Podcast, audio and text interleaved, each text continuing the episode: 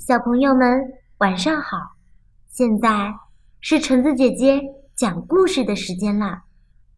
今天我要分享的故事叫做《胡萝卜先生的胡子》。胡萝卜先生的胡子，王一梅文，吕秋梅、唐小丽图，华东师范大学出版社。胡萝卜先生有着浓密的胡子，必须每天刮胡子。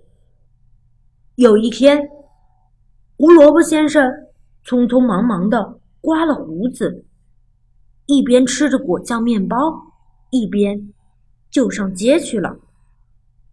有一根忘了刮的胡子，正好沾到了果酱，果酱。很有营养啊！这根胡子就在一点一点的变长。胡萝卜先生还在继续走，因为长胡子被吹到了身体的后面，他还不知道呢。在很远的街口，有一个正在。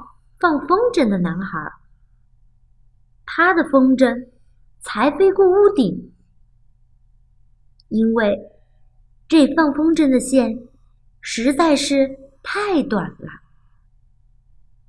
胡萝卜先生的胡子刚好在风里飘动着，这根绳子真是够长的，就是不知道够不够牢固。小男孩说完，就扯了扯胡子。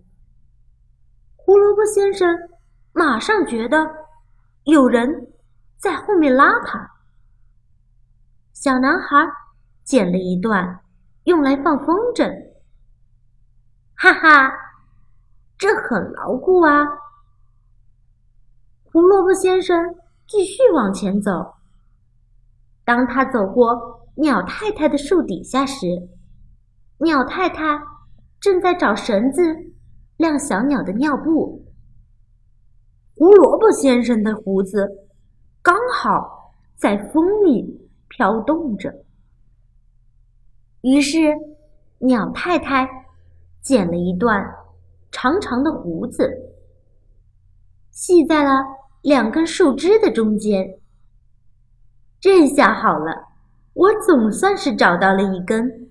够长的绳子了。胡萝卜先生就这样一直的走着。他走进眼镜店的时候，胡子正好搭在了他的肩膀上。眼镜店的白菜小姐一边给胡萝卜先生戴上眼镜，一边用那根胡子系住了眼镜。胡萝卜先生的眼镜不小心从鼻子上滑落下来的时候，他的胡子拉住了眼镜。胡萝卜先生说：“我的胡子真的是太棒了。”是的，胡萝卜先生的胡子确实是太棒了，大家都这么说。好啦。我们今天的故事就分享到这儿吧，下次再见喽。